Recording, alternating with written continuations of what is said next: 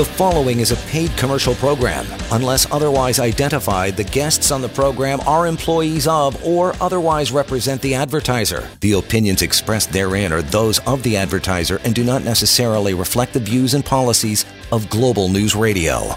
This is the Disability Law Show. All right, welcome indeed, Disability Law Show. Good to have you along on this uh, lovely Friday. Looking ahead to a uh, another stellar weekend, but before that, we got a half hour of stuff to cover here, and you are going to learn lots, and you're going to be thankful you stuck around and wrote down these contact numbers and information to reach out if needed to either Sivan Tumarkin, co-founding partner Samfiru Tumarkin LLP, the most positively reviewed law firm in the country, and partner Albert Klein back here once again. Here is how you do it: help at disability disabilityrights.ca. Simple, right, for email. We'll get to one a little later if we got some time.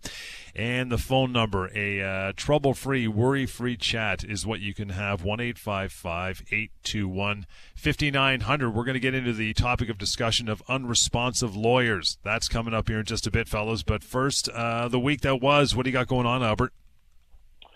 Great. Well, thanks, John. So, on our previous show, we spoke about the need to get a lawyer uh, who actually knows what they're doing, and obviously the need to make make the correct pleadings, start a claim early, and just commence a lawsuit really as soon as possible because you never know exactly how that particular lawsuit is going to unfold. And so I just received a call from a 40 year old doctor who is currently represented by another lawyer. Uh, this doctor slipped and fell in a parking lot three and a half years ago. And unfortunately, this doctor broke and severed a uh, severed his, uh, a nerve in his hand, and he landed on a really sharp piece of ice. And he also herniated a disc and has really severe back pains. And so, unfortunately, even this doctor today is still no longer practicing. And so, what ended up happening was this doctor took over a year to contact a lawyer. This lawyer ended up issuing a claim against the grocery store uh, for the parking lot in which he fell in by the second year. So, everything seems good here, right? Wrong. So, so, so essentially, nothing has been done uh, since since the claim has been issued on this poor doctor's file. And so, I mean, aside from the fact that it shouldn't take that long for anyone to get some recourse and to ultimately be able to move on with their life, the larger issue here issue here is that no investigation has actually taken place whatsoever. So we don't know if there's any subcontractors who were supposed to maintain the area in which this poor doctor fell. We don't know if there were sub subcontractors. We don't know if there was a maintenance company. And uh, when when I was actually speaking with the doctor, it turned out that I had actually named, uh, I had actually sued this particular grocery store location before, and in doing that, my my previous client had actually suffered a fall there, and so I knew that there were a number of other companies which should have been named. There was actually a maintenance company, and that particular maintenance company hired a snow removal company. And then, in fact, there was actually a parent company which owned the parking lot. So it wasn't the grocery store which owned that parking lot. So there's a number of different uh, considerations in terms of considering who is going to be at fault, who is responsible for the fact that my client fell on an ish, on an area that wasn't maintained. And so, typically speaking, you actually only have two years to commence a lawsuit from the time that you ought to have known that you had a claim. And of course, now three and a half years have passed, no investigation has been done. It doesn't even look like questions have been asked of the grocery store. And of course, the grocery store isn't just going to offer information blindly. They're not going to tell you who you have to sue. So it's it's it's a problem. And unfortunately, it looks like this doctor is going to be out of luck. I mean, they may have some recourse against this this other lawyer, and we n- never like to recommend going after going after a lawyer for recourse or negligence. But in this issue or in this case, it looks like this is what this doctor is going to have to do. It's just really unfortunate. What do you think, Sivan? I don't have anything to add. I agree. Uh, and in fact, John, this actually uh, gets gets us to uh, I think a topic that I wanted to chat about today, which is um, you know incompetent lawyers or unresponsive lawyers. Let's put it that way, because I see them as uh, you know the same thing really. An unresponsive lawyer, in my view, is an incompetent lawyer, and it's a lawyer that disrespects their obligations under law society rules and also disrespects their clients. I one of the things, one of my pet peeves, and it's been since the beginning when I started practicing law, and also when we started the firm, is making sure that I am responsive. Meaning that if a client tries to get a hold of me by email, by text, by by by uh, phone, that I am able to get back to them ASAP. That's absolutely critical. And I'm not talking about getting back to them a day later or two days later. I'm talking about within a matter of minutes or, or hours at most if I'm in uh, a proceeding of some sort, right? So, like, I mean, right now we're doing the show, I can't get back to anybody. But as soon as I'm finished the show, I'm going to start looking at my email. I'm going to check my voicemail so I can get back to people. And if I can't, mm-hmm. my assistant will. Albert operates the same way. And the, re- the reality is this we have obligations under the Law Society's rules of professional conduct to make sure that we are responsive, not just to clients, but also to opposing lawyers, right? Lawyers that we are dealing with on these files. And the problem is that if we don't do that, the frustration of individuals out there we represent climbs, anxiety climbs, people are concerned about whether or not we're even handling the claims correctly. And it creates a lot of, you know, uncertainty in, in the legal claim process. Something else I will tell you, and I've, I've talked about this before, but I'm going to just hammer this home. Imagine you have an unresponsive lawyer that's representing you for a personal injury matter, okay? You haven't been able, you've been told this lawyer is good, fantastic, but you haven't been able to reach your lawyer. And you know you have to send them five emails before they respond, or somebody responds from their office, or you have to leave them ten voicemails, and still you can't get a hold of them. Well, when I used to do defense work, I always go back to that. Early on in my career, I remember times when the insurance companies that retained me to defend them would tell me, you know, Sivan, we want to settle this particular file. Here's how much money we're willing to pay the claimant. Contact that person's lawyer, make a proposal for settlement. And that's what I did. I contacted that lawyer by email, by letter, fax, whatever it is, in order to propose to them a settlement of their claim. Yeah. Many of these lawyers never responded back. And so if, if you think that it's just a problem for you as an individual not getting hold of your lawyer, imagine if the other side is trying to settle to give you money for your injuries, but your lawyer is not responding to them. So, you know, and I've had situations where, again, these lawyers would just go AWOL. You couldn't get a hold of them. So it causes delay. It, it it, it's oftentimes the reason why these claims go on for years. They shouldn't be going on for years. They just should not. Mm-hmm. Uh, but individuals out there don't know. They simply have trust in their lawyers, the way we have trust in our doctors, trust in whoever it is that we're, you know, is handling stuff that we have, uh, that we give them, accountants, etc. You have to make sure you go to a lawyer that's responsive. If you have a lawyer that's not responsive, to me, that's a major, major red flag. And I think that what you do about it is you outline to that lawyer that you've hired that you have an expectation that they're going to get back to you, whatever your expectations are, put it in writing and if those expectations are breached time and time again, you need to consider whether or not that lawyer is the right lawyer for you. But what's uh, so? So that's that's what that's what I say. It's a pet peeve of mine, and all the lawyers in our firm, in all our offices, know this. They do not want to get an email from me or a call from me that I've gotten a complaint from a from a client about non-responsiveness. I'll tell you that. What's the, but what's the genesis of this? Why, as a lawyer, this is your business. This, you know, for all intents uh-huh. and purposes, how you make your living. Why would you? Why would you ignore somebody? I mean, it's your bread and butter. I, I don't get it what's in their head? I, I, that's a great question, John, and I'll tell you, gut feel. Okay, there are three reasons, three main reasons I can I can think of. Uh, uh, and, and the lawyer may tell you that it's because they're busy. Let me tell you this: very few lawyers, I think, are as busy as some of our lawyers in our firm, Albert included here. I mean, the amount of work we have on our plate. Again, we take as much as we can handle. I think if a lawyer takes so much work that they cannot handle, well, then they should take less work on. So to me, really, busy, being busy is not an excuse, but it's one reason that I'll give you. Let me give you two other reasons that I attribute. This is from me. This is personal. Many lawyers will take offense to this. I think it's because lawyers have egos to the sky, and I think because many of them are stupid. There is literally no reason why a lawyer should be ignoring phone calls and emails of clients. Again, sometimes you can't get back to a person, just like now we're doing the show, or sure. if I'm in court or whatever is happening. I understand, or I'm with my family. I'm not saying that people should do what I do, which is respond to people at 5 a.m. or respond on weekends or respond when I'm on vacation. It's just me, okay? I'm not saying, I'm not holding people to that level.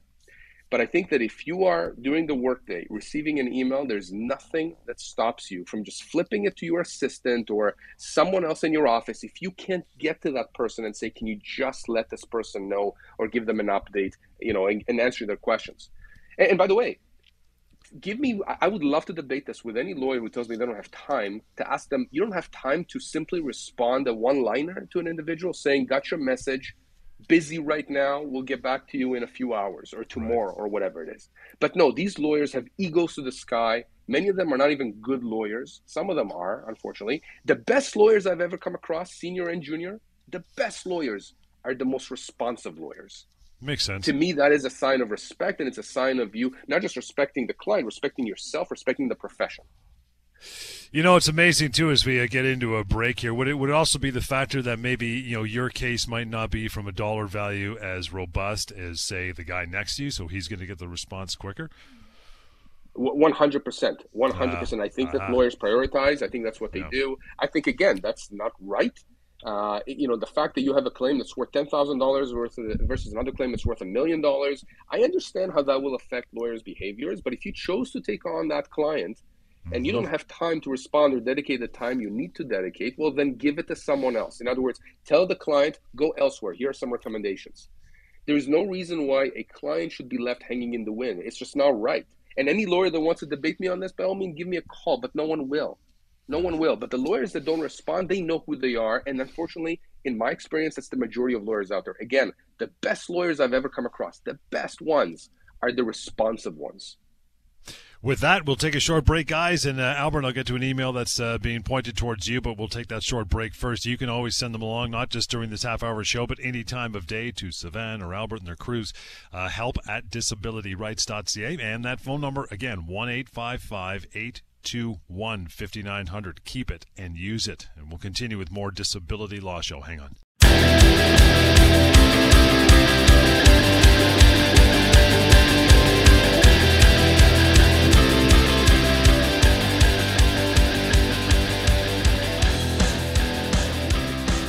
The following is a paid commercial program. Unless otherwise identified, the guests on the program are employees of or otherwise represent the advertiser. The opinions expressed therein are those of the advertiser and do not necessarily reflect the views and policies of Global News Radio. This is the Disability Law Show. Yep, welcome back. Disability Law Show got a few minutes to go, so I'm going to give you those numbers and contact information again. Keep it with you, and always feel free and don't be uh, bashful to give uh, Savan or Albert a call. They'll put you in touch with who you need to talk to and have a chat uh, with you themselves. No pressure, no charge, just to get your bearings and see what your situation is. 1 821 5900. Help at disabilityrights.ca is how you do that. Albert, moving down to Layla, writes in, says, uh, Guys, guys, how do you decide if to take an injury case? My brother is 28 and was cycling his bike three weeks ago when he was hit by an inattentive driver. The police charged the driver with careless driving.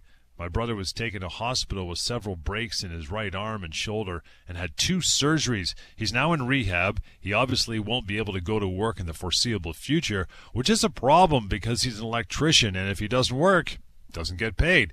What should he do? Who's going to reimburse him for his loss of work income? And what about all the treatments he needs now? Layla, that's that's great that you're emailing in about your brother, and thank you for doing that. It's good to know that people are looking out for their family, and uh, it's very unfortunate that your brother su- suffered this accident. So your brother's own insurer should actually be covering him for loss of income benefits and medical and rehabilitative expenses.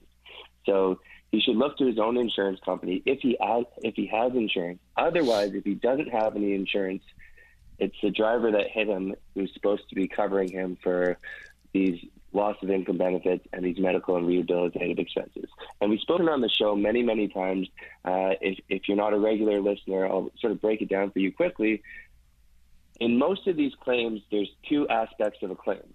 There's uh, accident benefits, which is essentially like a flotation device. It essentially keeps you covered, keeps you more immediately covered, and usually there's a bit, a little bit less of a fight just to recover those sorts of benefits. And these are legislated, and you're entitled to a certain amount in the event that. In, in, in the event that you prove that you're entitled to, or that you can't work, or that you are incurring medical and rehabilitative expenses like physiotherapy, chiropractic services, things like that as a result of an accident. And so for loss of income benefits, usually you'll be covered for up to $400 a week in most standard policies. And then for injuries like your brother's, he would be covered for up to $65,000 in medical and rehabilitative expenses. And so, given the severity of what it sounds like your brother has actually gone through, he's probably going to well exceed that $65,000 in many years' time. And the $400 a week just isn't going to cut it in terms of actually covering him for what he was making as an electrician. So usually the bigger component of any claim is actually recovering against the driver that caused the accident. And so in this case, usually these cases take a little bit longer to resolve, which is why your brother should definitely go to his own insurer. But the larger case against the driver that hit him is called a tort case. And so, how do we decide if we're going to take on one of these cases? I mean, we look at it very holistically.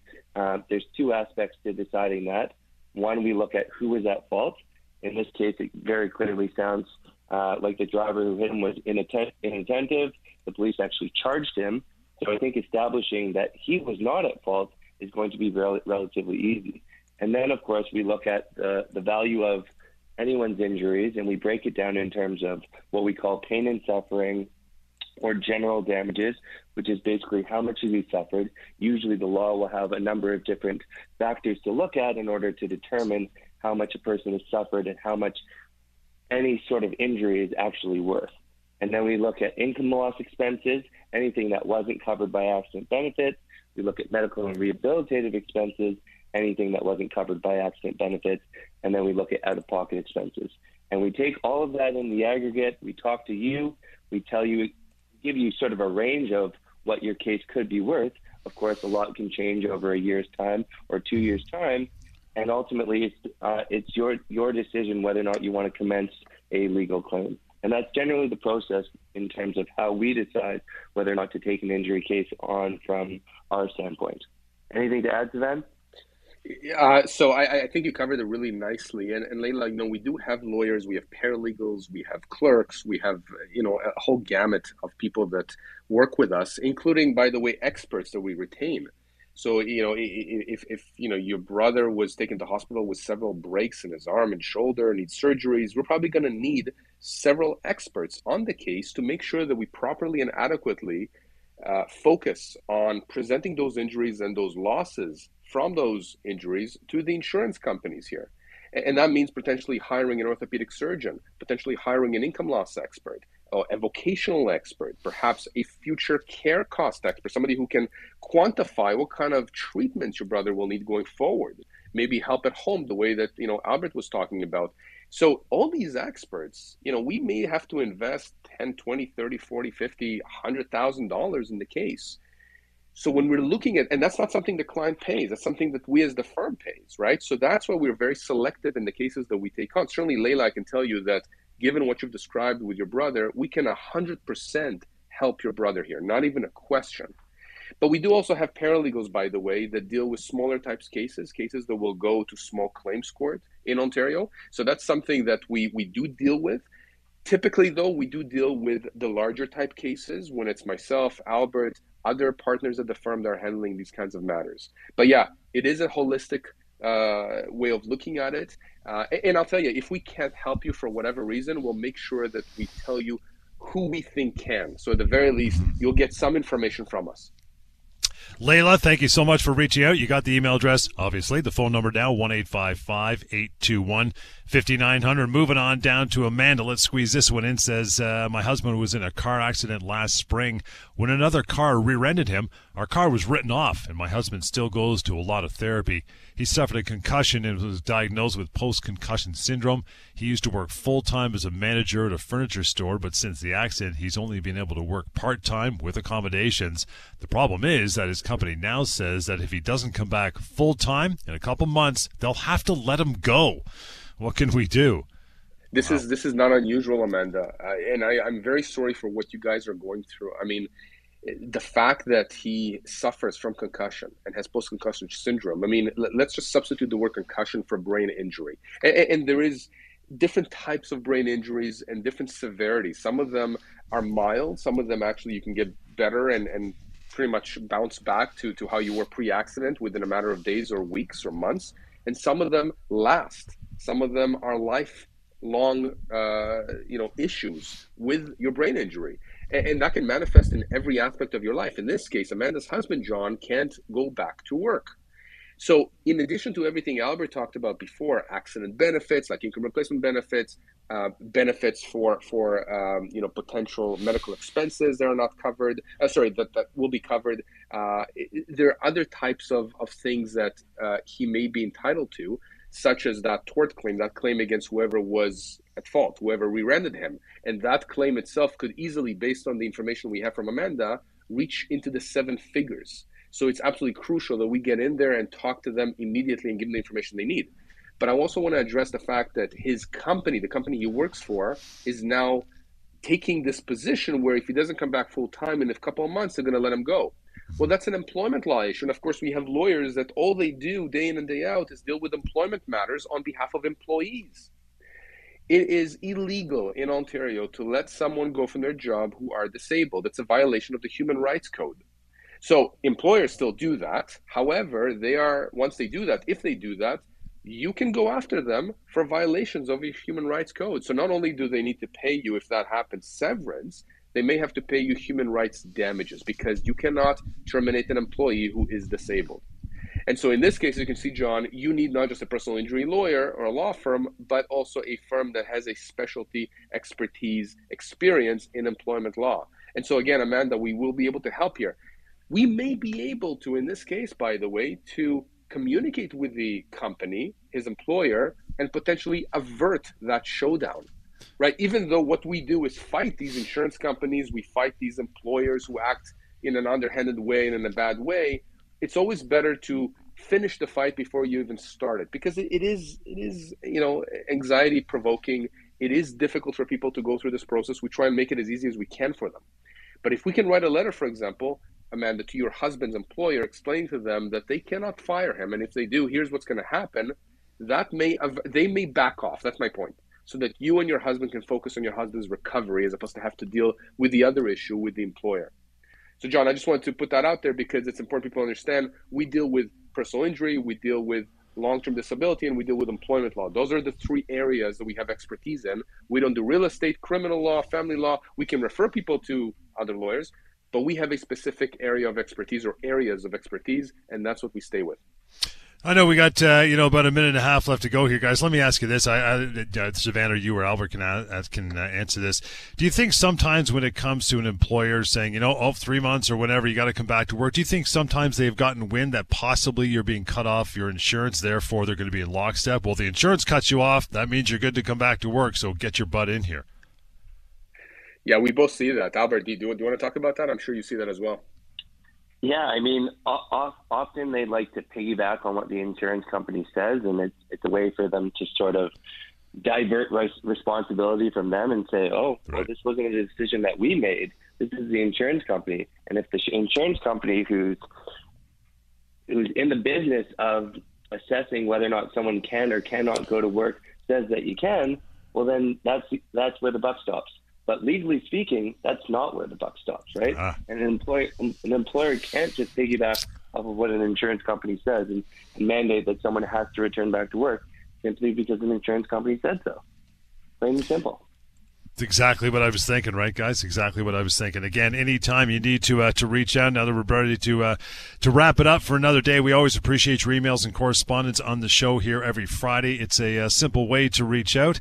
Help at disabilityrights.ca. Help at disabilityrights.ca. That's what uh, Amanda and Layla just used for the email. The phone call, anytime. Toll free, obviously, trouble free, 1 821 5900. Again, 1 821 5900 to reach Savan or Albert or member of their teams. Always ready and willing to have a chat with you with, uh, with no pressure. And that'll do it for another Friday. Enjoy your weekend. We'll catch you next time on the Disability Law Show. The preceding was a paid commercial program. Unless otherwise identified, the guests on the program are employees of or otherwise represent the advertiser. The opinions expressed therein are those of the advertiser and do not necessarily reflect the views and policies of 640 Toronto.